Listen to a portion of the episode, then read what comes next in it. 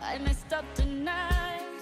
I lost another fight. Lost to myself, but I'll just start again. I keep falling down. I keep on hitting the ground. But I always get up now to see what's next. Birds don't just fly, they fall down and get up. Welcome to the Berkeley Innovation Podcast. This series is brought to you by the Sutardja Center for Entrepreneurship and Technology, SCET, here on the thriving campus of the University of California, Berkeley. Hello, friends. This is Stephen Torres, your host on this journey of entrepreneurial innovation and technology leadership.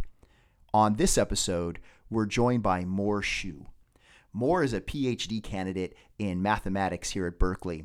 He's affectionately known as the Game Master because he's helped create and execute some of SCET's experiential games used in the Berkeley method of entrepreneurship to help students learn entrepreneurial skills. Over the past five summers, Moore has been part of the SCET European Innovation Academy program and oversees all of the games during the Berkeley Leadership Week. Moore is interested in games and loves working on all types of puzzles, and it certainly shows. Moore. uh, welcome to the program. Thanks for having me here. Of course. Um, so, we're going to talk a little bit today about games and specifically how we uh, at the Sutardja Center, and you've been working uh, closely with Ken, how you use games, why we use games, some things that are going on, um, and so forth. Sound pretty pretty cool? Yeah. So, games, uh, I see games as being one of the best ways to teach, especially to teach entrepreneurship. Why, why, why is that? So, so at the center, we like to think about teaching not just about delivering content, Yeah. but also about giving students experiences that match what they would see in the real world outside of a university setting. I see. Let, let me so let me kind of step back. How in the world did you get into teaching with games? I mean, you know, your background is math, um, getting your PhD in math. Where did games come in? How did that How did that come about?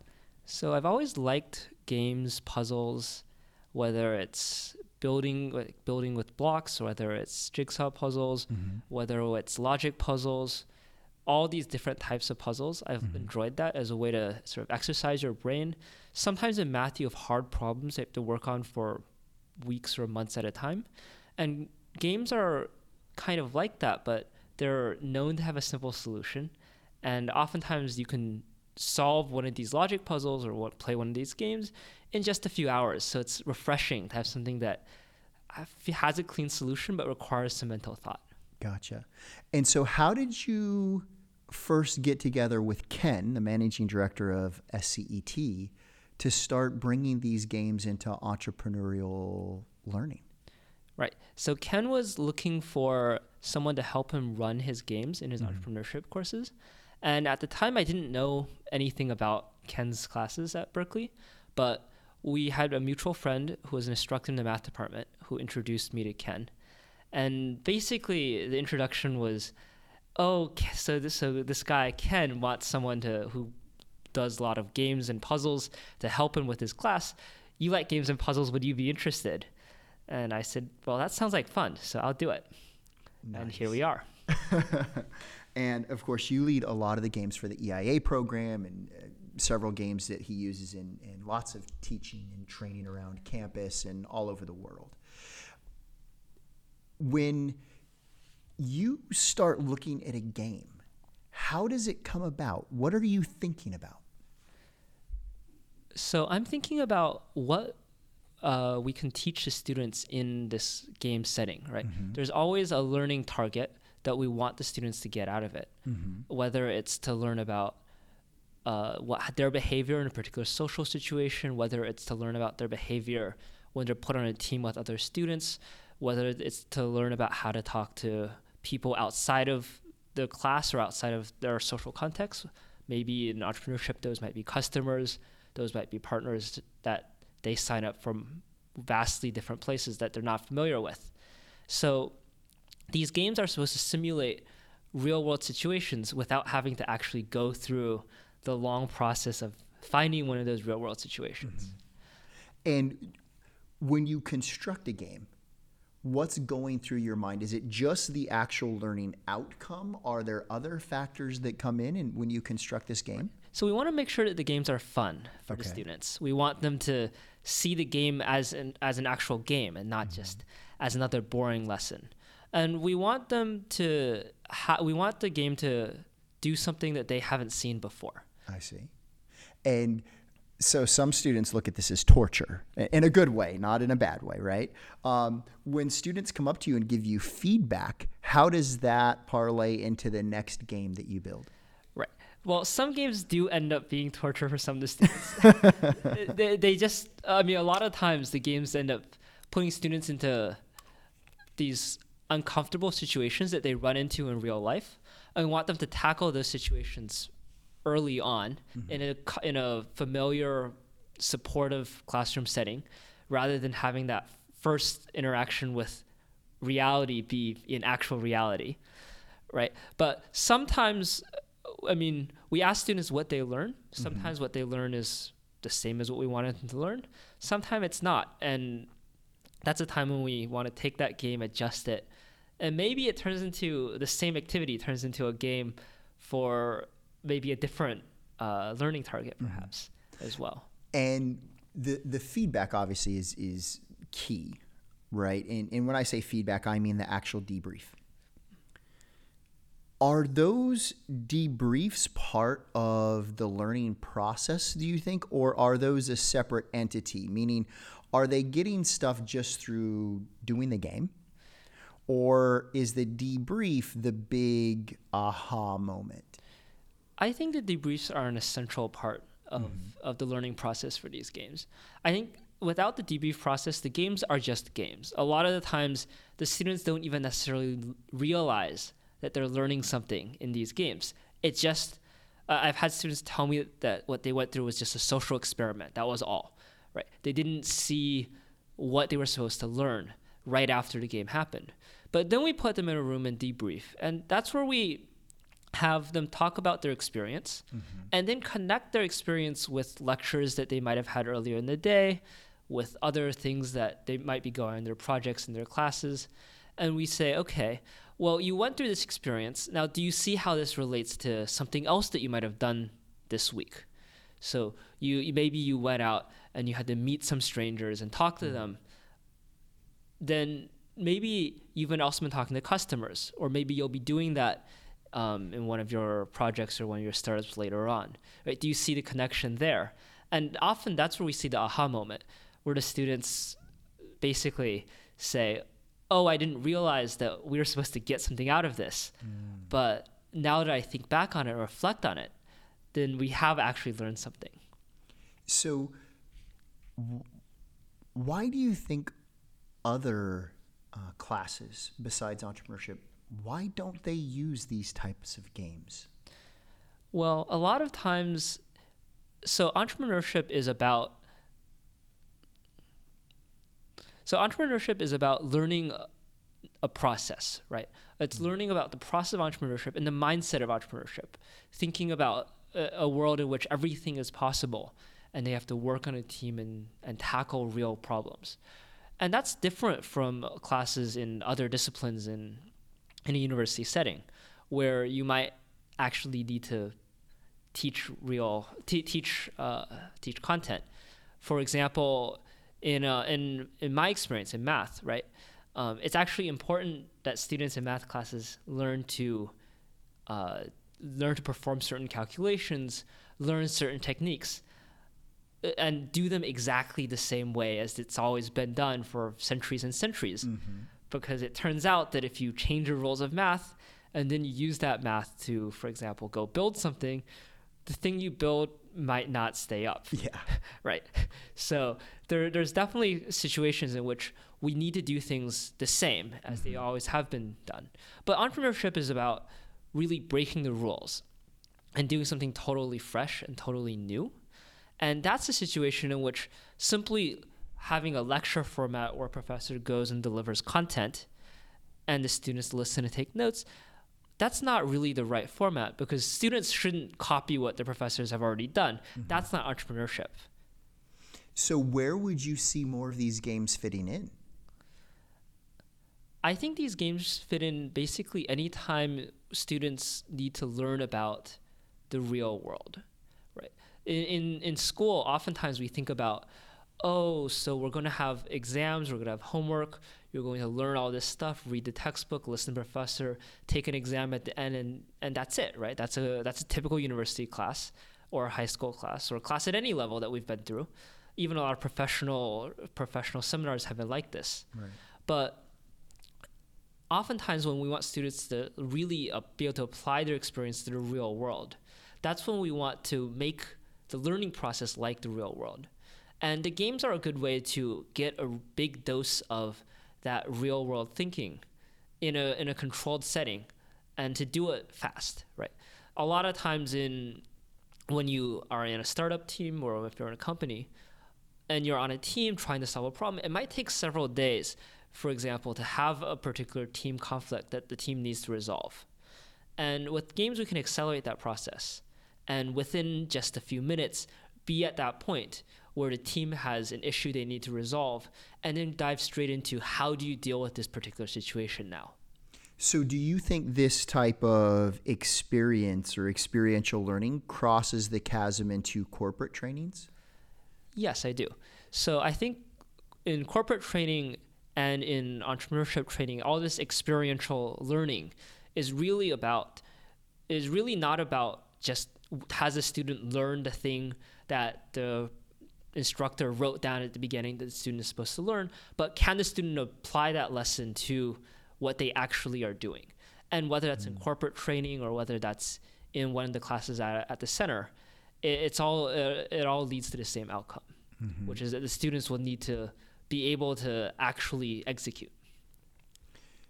So, when you're designing these games, then, and you talk about the execution um, that students have to learn, do you tailor them to say, okay, we have more undergrads in this class, or this particular class is for graduate students, or maybe this is for uh, professionals, executive education? Are they tailored, or are the games similar because the outcome is going to be similar?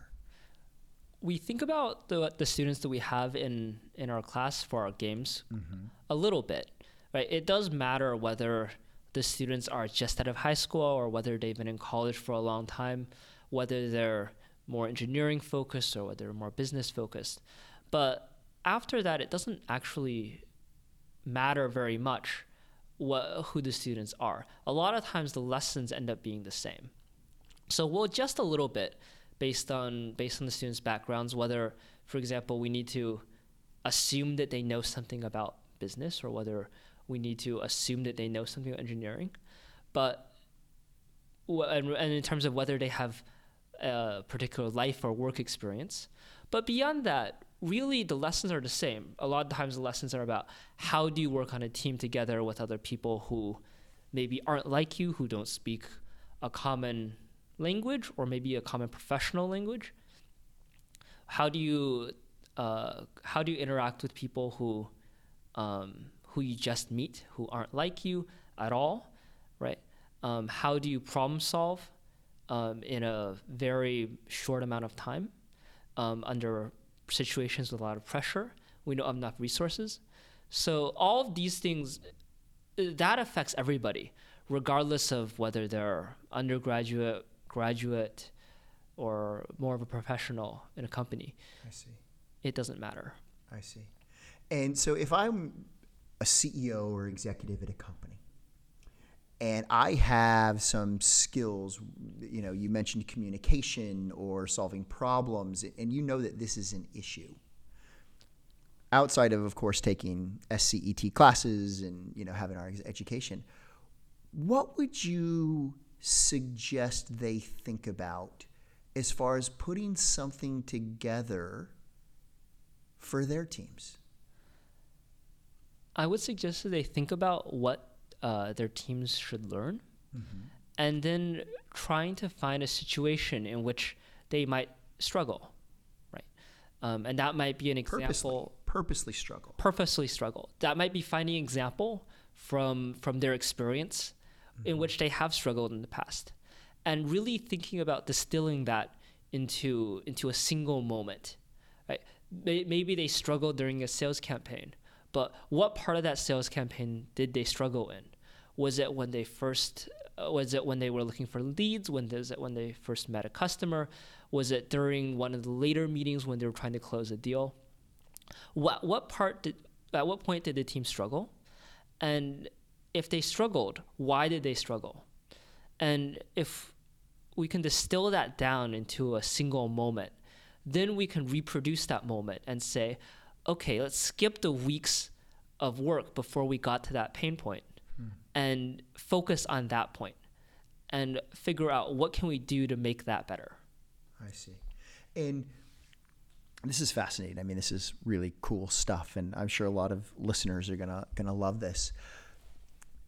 If you had to give the same advice to another educator, right? You know, obviously, um, you know, we have some amazing educators who kind of understand this, but for educators who may not understand the importance of bringing in another modality of learning, how would you explain to them to bring this into an educational? Right. So I see education as not just being about take classes and get a degree, mm-hmm. but about what the students are going to be able to do afterward with their experience in school. And in that sense, education isn't just we want the students to learn our, our syllabus or learn the requirements for our degree, but we really want to think about what can the students do afterward in their careers. What sorts of jobs are they going to have? What is their progression after school? Mm-hmm. And as educators, I think it's important that we prepare students for the real world. So that's what I would explain is that if we think about what we want to prepare students for afterward, yes, all the material that we, we teach in a traditional format, that still matters. That's still useful knowledge for the students to understand. But beyond that, there's also this expectation that students have that they'll have a career afterward, that they'll they'll uh, be prepared to take on certain jobs and tackle certain challenges, and that's something that we should prepare them for as well. And that's something where these uh, this experiential learning is really helpful. It helps them connect what they learn with the real world so that it sticks better and they're better able to apply it in their life after school. Well, and I think that's the big one of the big challenges that we have in education is do students actually remember this stuff, right? If we just sit there and cram a bunch of theory down their throat with no practical application, typically they know enough to get through their final exam. Beyond that, good luck to them, Right. right? And so in saying that, how how do you merge the two right? We, we obviously are at an amazing research institution and the theory is i don't want to say king but it certainly ranks up there more so than this practical application. So these are i, I don't want to say they're in contrast or conflict but there certainly are some areas where there's some differences. How do we rectify that? How do we bring those two together more Um, hmm. So it is. I think it's important to understand that most students uh, after school are not going to go on to do research and go on to academia and go on to be professors. They're not going to follow the same life path as their professors follow. Instead, they're going to plot out their own route through life, which oftentimes requires um, going into industry, requires going knowing about other disciplines, and and requires applying what they've learned to to to their lives, right? To to their jobs, to future careers, and a lot of the times we see that we see a lot of times we see that professors don't always realize that. Mm-hmm. So there's certainly classes that I've taken in the past in which I remembered everything for the final exam, and after that, it went away. But I think the classes that stuck with me the most are the classes where I saw a clear application outside of that particular classroom, where perhaps not only did I learn something, but I learned about a context in which I might be able to apply it, Mm-hmm. in which I learned some skill outside of outside of a particular concept, Mm-hmm. right? So it's it's easy to make students learn concepts. We can just lecture and tell them whatever they should know and give them a quiz or an exam on it later. But concepts aren't the same as skills. Right. Concepts are things that are like encyclopedia knowledge, right?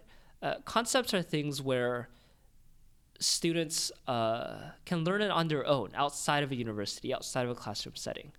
But skills are things that students are able to just pick up and apply. They're like tools. And a lot of times, concepts can become skills uh, given the right push. Mm-hmm. And that's where experiential learning comes in. It, it comes in taking a particular concept that a student has learned Mm-hmm. and turning that into a skill, right? Turning a piece of knowledge into a tool that a student can use to solve a problem.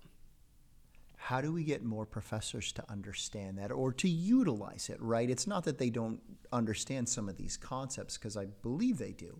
Um, at times, it may be challenging for them to bring that, though, to bridge that gap. How do we get more professors to, to do this, to use these games, to understand the, the practical application, in particular for those students who aren't going to be going into academia, who aren't going into the research?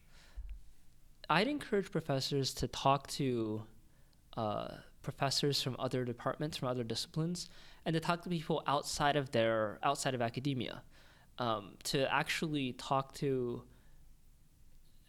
to actually talk to people who are in the careers that their students might have in the future, right? It, oftentimes in a university setting, right, it's hard for us to see what the real world is like outside of school. Right? We, uh, it's easy for us to live in this bubble where we're in a university. Everything we see is the university. We see other faculty, we see other students, and we can just forget that the real world is out there, and what it's like. Right. and be to meet people from other disciplines uh, either in the university in other departments or outside the university. I think that's really helpful for having that context so that when we're talking to students and teaching students we have the context of this class this discipline isn't the only thing out there they'll actually need to learn about how to apply this to the world, how to work with other people. That often gets lost when we assign grades to students on an indiv- individual basis. Mm-hmm. How to work with other people, and all of that is important. And I think with the proper context, it's a lot easier for us as educators to be able to see how best to help a student. Well, and, and I think that's one thing that, uh, you know, not to toot the our own horns here, but when you actually see you engage in these games, and in particular, the diversity, right? One of the things that's really great about these games is there's a lot of diversity on teams. There's a lot of intermingling of team members to make sure that that continues. And that's all part of the overall experience, right? Right.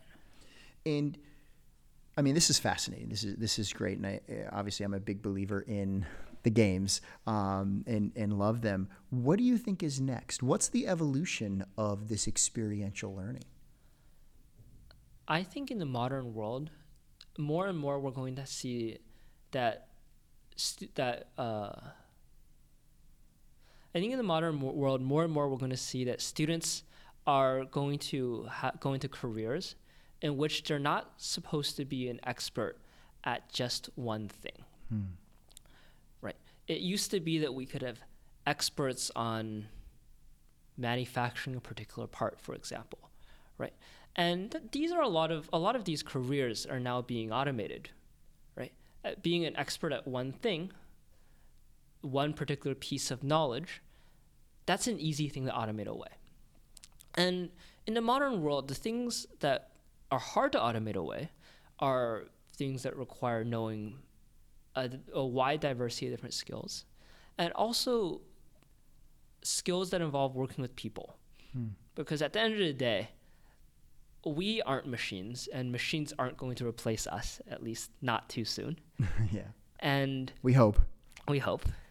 And what we hope that students will be able to do is to go into those careers because that's where they can have an impact in the modern world. And what I hope to see is that experiential learning will help students do that. Right. Right. More and more experiential learning will better prepare students for the modern world and the demands that modern careers, modern challenges present. Wow, that that's awesome. So one last little fun thing here before we go. What is the favorite song that you've been listening to lately? Favorite song? Yeah. Ooh, that's a hard one.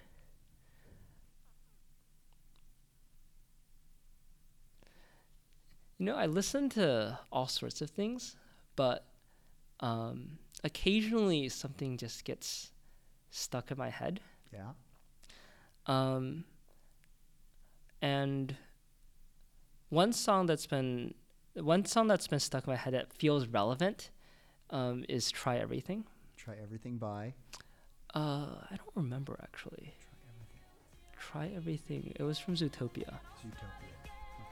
Why why did that pop into you? Why is that stuck in your head? So that popped into my mind because that fits uh, that fits entrepreneurship really well, in the sense that we want people to try everything, to not just be fixed in their ways, um, to actually go out and experiment and explore, and not be afraid of failure. So that was a theme song for one of our programs a couple years back, and it's really stuck. So well, as we're talking about entrepreneurship, that's the one that comes to mind. Awesome. Moore Shu, thank you so much. Really appreciate your time. Yeah, thanks for having me. Sometimes we come last, but we did our best. I won't give up.